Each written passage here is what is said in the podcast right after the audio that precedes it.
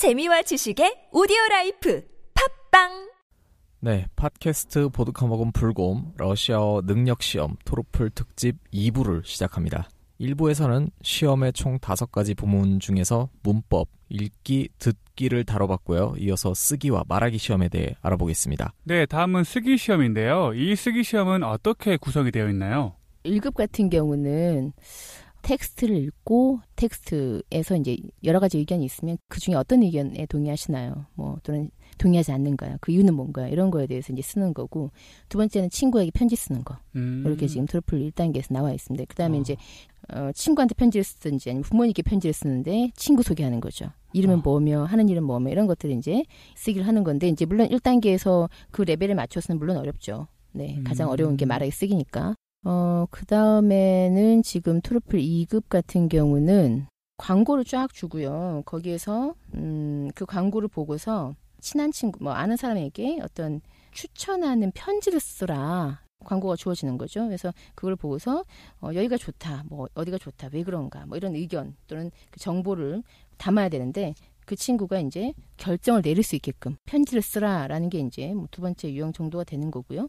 어. 그 다음에는 또 이제 학생들이 어려워하는 게 자율리엔이에 쓰는 거죠. 공문서인데 이제 예를 들어서 갑자기 출장을 가야 된다든지 근데 그 이유가 뭔지 뭐 어떤 사유인지 언제부터 언제인지 이런 거 적는 게 이제 두 번째 이시모고요. 토르플 2단계에서 그럼 3단계로 넘어가서 가장 좀 어려운 유형의 시험은 뭘까요? 글쎄요. 3단계는 다 어렵지 않나요? 3단계 쓰기 같은 경우에는 첫 번째가 이제 어떤 기사를 읽었고 그 기사를 추천하는 글을 친구한테 보내는 편지를 쓰고 두 번째는 팩스 아니면 이메일 형식으로 또 추천하는 글을 쓰는데 이 단어 수가 차이가 나요. 1번하고 2번 같은 경우에는. 아, 1번은 제가 기억하기로는 130단어에서 150단어였나? 좀 길게 쓰는 거였고요. 2번은 50단어에 70단어니까 5줄, 7줄 안에 완전 컴팩트하게 글을 끝내야 돼요. 제일 어려운 건 세 번째 에세이죠. 한국어로도 못 쓰는 주제가 나와가지고 주로 어떤 주제가 제가 쓰기 시험을 다섯 번 봤거든요.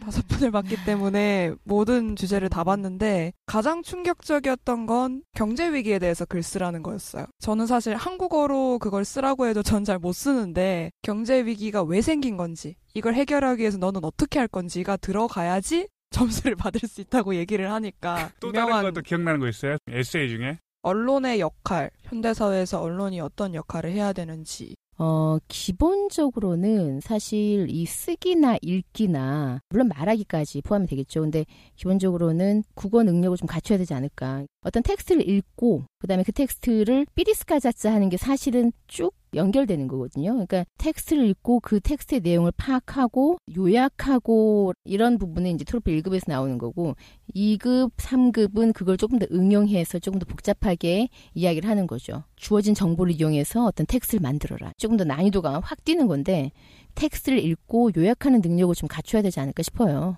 어, 그래서 제가 이제 추천하는 방법은 어, 텍스트를 읽었고 그 다음에 이제 그거를 한국어로 일단은 번역을 해 봅니다. 본인이 할 수 있는 텍스트. 자, 그 다음에 번역을 한 다음에 그거를 다시 한국어로 요약을 해봐요. 그 다음에 그거를 그제서야 러시아어로 바꿔본다는 거죠. 자, 왜냐하면 학생들한테 이제 쓰기를 과제를 줘봤어요.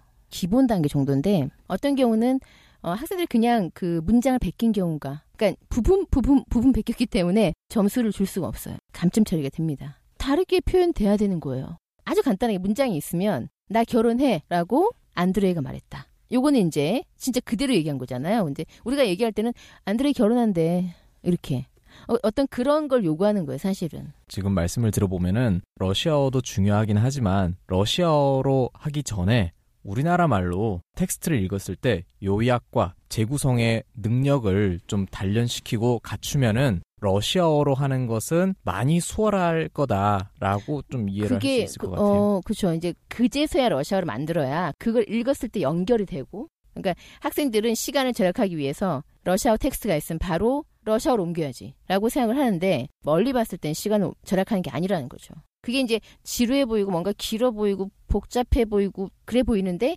다섯 번, 여섯 번, 한 일곱 번 하다 보면 거기에서 과정이 조금씩 줄 수 있는 거예요.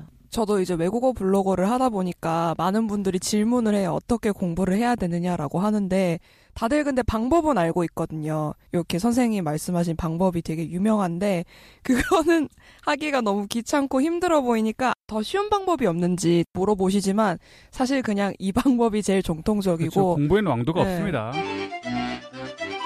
쓰기 시험 못지않게 어려운 파트가 말하기 파트입니다.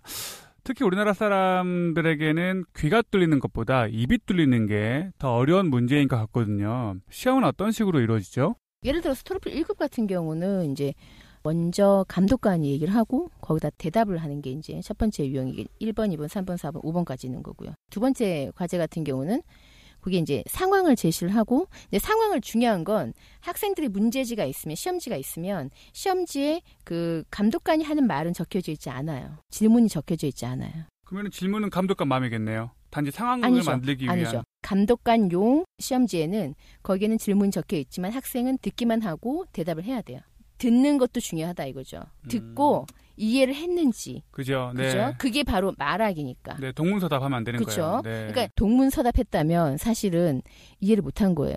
3번은 어, 텍스트를 읽고 пересказать 하고 그다음에 문제 답까지 해야 되거든요. 질문에 답해야 되는데 음, 그리고 지금 4번 같은 경우는 하나의 텍스트를 만드는 거예요, 본인이. 질문이 주어져 있고. 음. 그러니까 지금 3번, 4번이 기다리고 있는데 네. 그 1번, 2번, 즉 10번까지의 문제에서 지금 그거를 만약에 시간을 끌게 되면은 우리나라 사람들은 강세를 찍는 게 어렵잖아요. 그런데 러시아 사람들은 반면 우리나라 말을 할 때 다 강세를 그쵸. 찍어요.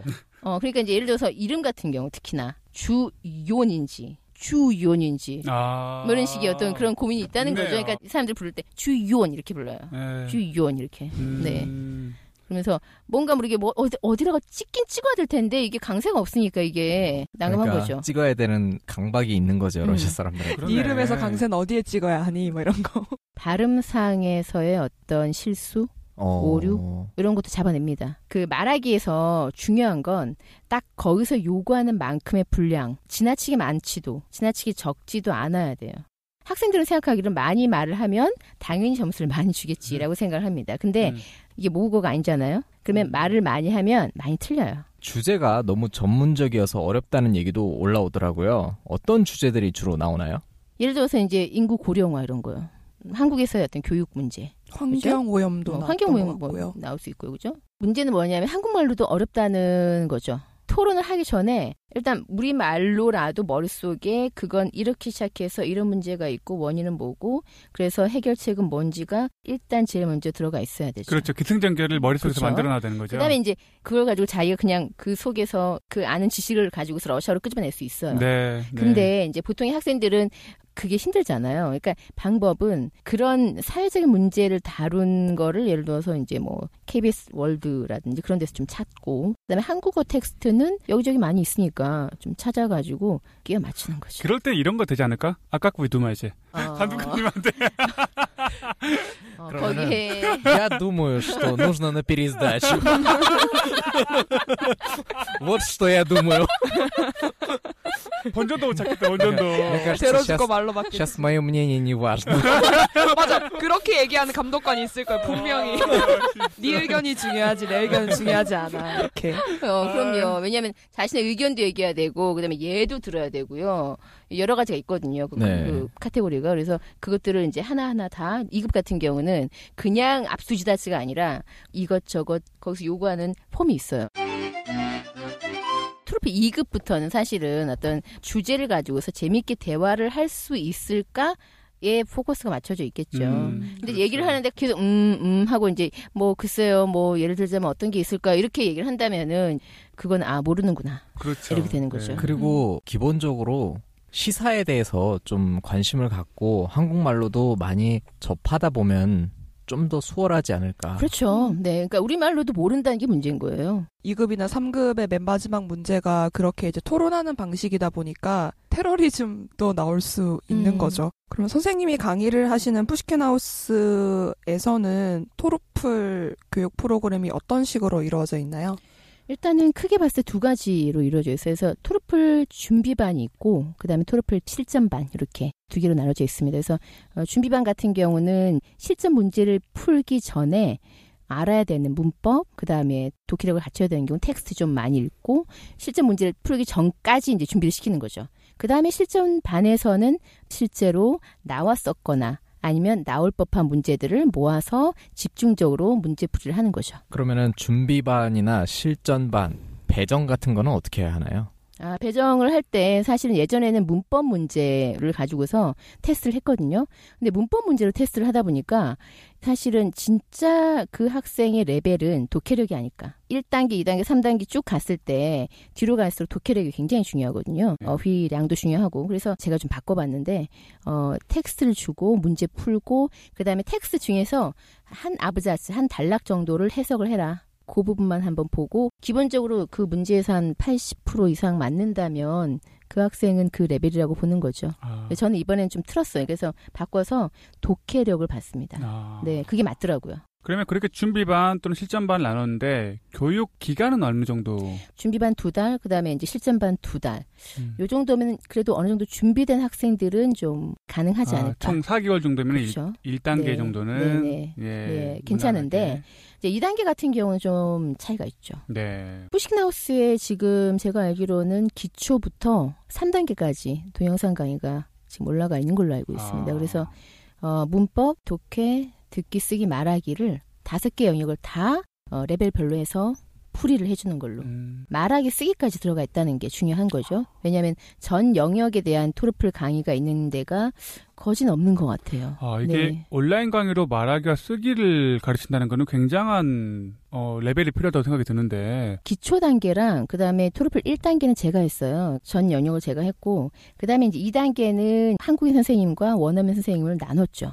뿌시킨 온라인 스쿨이라는 이 사이트가 있고요, 따로. 네, 음. 그래서 거기에서 굉장히 지금 꽤 많은 강의가 올라가 있습니다. 그래서 시험 대비도 꽤 들어가 있고 러시아로 가는 길 시리즈 이런 것도 있고 그다음에 FLEX가 있고 고급 시사 이런 네. 것도 있고요. 국내에 현재 TORFL 문제집이 많이 부족하다고 알고 있는데 혹시 러시아에서 구할 수 있는 좋은 TORFL 문제집 추천을 좀 해주신다면 어떤 것들이 있을까요? 지금 Тренировочные тесты по русскому языку как иностранному라는 지금 슬라타우스트에서 나온 문제집이죠. варианты 두 개씩 들어가 있습니다. 그래서 그 기초부터 해서 지금 4단계까지. 아, 한 권당 하나의 그 단계인 거죠, 그러면? 네, 한 권당 하나인데 이 안에 세트가 두 개씩 들어있어요. 이거는 국내에서는 구할 수 없는 국내에서는 유감스럽게도 구할 수가 없어요. 요거랑 이제 Тесты, тесты, тесты라는 문법 문제만 모아놓은 게 있어요. 쪽 조금 쉬운 것 같아요. 얘만 보면 좀 때는. 쉬워요. 그러니까 진짜 TORFL 1 문법을 봤을 때 그거보다는 조금 쉽고 2보다 아하. 조금 쉽고 그러니까 음. 그러니까 1보다 살짝씩 그 레벨보다 살짝씩 좀 쉬운 정도? 음. 네.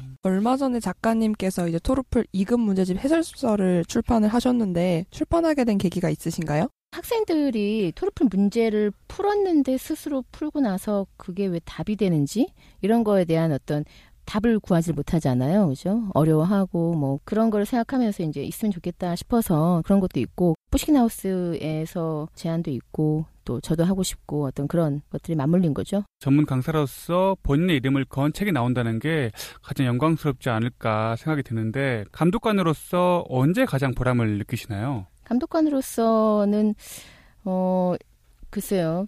트로플이라는 시험을 보고 거기에 대한 평가를 하고 그러니까 사실 보람보다는 어 저는 개인적으로 좀 책임감을 느껴요.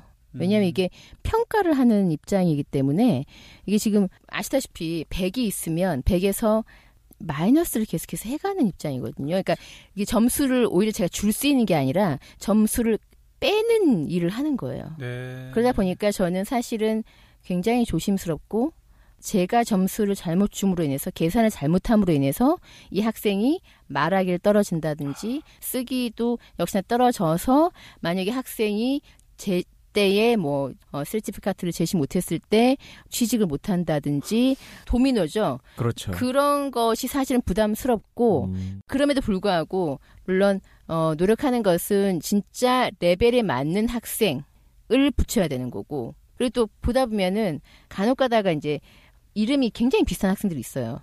김지영 이런 이름도 있잖아요. 그런 이름 중에 제 학생이 있을 수도 있어요. 그런 경우는 진짜 어, 난감하지만 공정하게 하려고 노력하죠. 아 본인 학생을 만날 수도 있겠군요. 어, 있어요. 그러니까 제가 이제 네. 의도적으로 많이 피하긴 해요. 네. 딱 보면 이제 시간표 보면 있거든요. 근데 특이한 이름은 제가 기억을 하는데 어, 굉장히 뭐랄까 흔한 이름은 네. 제가 어떻게 할 방도가 없어요. 그렇죠. 네. 네. 저희가 이벤트를 하나 진행을 합니다. 추첨을 통해서 총 10분에게 책을 보내드릴 텐데 어떤 책인지는 작가님께서 소개 부탁드립니다. 네, 일단 그 지난주에 나온 러시아 토로플 공식 문제집 제가 해설을 한 거고요. 여기 지금 mp3 파일은 무료로 다운받으실 수 있고 지금 문법 같은 경우는 제가 진짜 문법 그 이유라든지 답이 되는 이유라든지 좀 자세히 적으려고 최대한 노력을 했고요. 그 다음에 여기에는 물론 독해라든지 쓰기나 말하기 같은 경우는 번역이 같이 실려 있습니다. 네. 네, 그래서 어, 참고하실 수 있겠고, 어, 그 다음에 지금 대역 문고 시리즈 중에 이제 한 권인데요. 체호프의 Дама с собачкой라는 개를 데리고 다니는 여인이라는 단편을 TORFL 1급 레벨에 맞춰서 손을 본 텍스트고, 네. 그 다음에 텍스트 다음에 챕터가 나눠져 있는데, 거기에 задания 들어가 있어요. 지금 문제도 나와 있고요. 그 다음에 이제 텍스트에 대해서 직독 직해라는 그 파트가 또 실려 있어요. 그래서 문장에서 진짜 거의 그냥 직역이라고 하죠. 직역이라는 어떤 그 부분이 좀 실려 있고, 그 다음에 뒷부분에는 역시나 이제 번역도 실려 있고, 중요한 건 또 하나는 들을 수 있다는 거죠. 오디오를 다운받을 수 있는 어떤 그런. 네. 어, 제가 아까 잠깐 봤는데 어, 상당히 많은 도움이 되지 않을까 그런 생각이 듭니다. 그래서 러시아어 토로플 공식 문제집 2단계 5권 그리고 개를 데리고 다니는 여인 체홉의 단편 소설 5권 이렇게 해서 총 10분에게 페이스북에 설문지를 작성해 주시고 본인이 왜 이게 필요한지 호소력 있게 써주시면 저희가 추려서 보내드리도록 하겠습니다. 저희가 이제 보내드려야 될 시간이 됐는데요. 방송을 마무리 지으면서 작가님께서 올해 어떤 계획들을 세우고 계신지 한 말씀 부탁드리겠습니다. 네, 올해도, 어, 열심히 살아야 되겠지요. 네, 강의를 열심히 해야 되겠고, 마무리하고 있는 원고가 하나 있어요. 그래서 되도록이면 원고를 마무리를 하고 싶고, 책으로 내는 것까지는 물론 잘하면 올해 안에 낼 수도 있겠지만, 이번에는 독해책을 준비를 하고 있습니다. 그래서 사실은 제가 이제 문법도 좋아하지만 이제 번역을 하기 때문에 어떤 독해에 대한 어떤 애정이 조금 더 살짝 더 있거든요. 그래서 학생들이 또 그런 부분에 있어서 좀 갈급해하는 것 같기도 하고 없고 실제로 그래서 토르필 1급에 맞춰서 독해집을 준비를 하고 있습니다. 그리고 이제 지금 하고 있는 번역 어, 여섯 번째 책을 번역을 하고 있는데 그거를 물론 저작권 계약 다 끝난 거고 저희가 번역만 마무리하면 되거든요. 그래서 그 부분을 좀 마무리해서 그건 아마 올해 안에 또 나오지 않을까 그런 생각을 해봅니다. 네. 어쨌거나 올해에도 정말 다양한 분야에서 활동을 기대해 보도록 하겠습니다. 저희가 준비한 소식은 여기까지입니다. 즐거운 설 연휴 되시기 바랍니다. 다음 주 금요일 저희는 다시 인사드리겠습니다. 감사합니다. 감사합니다. 감사합니다.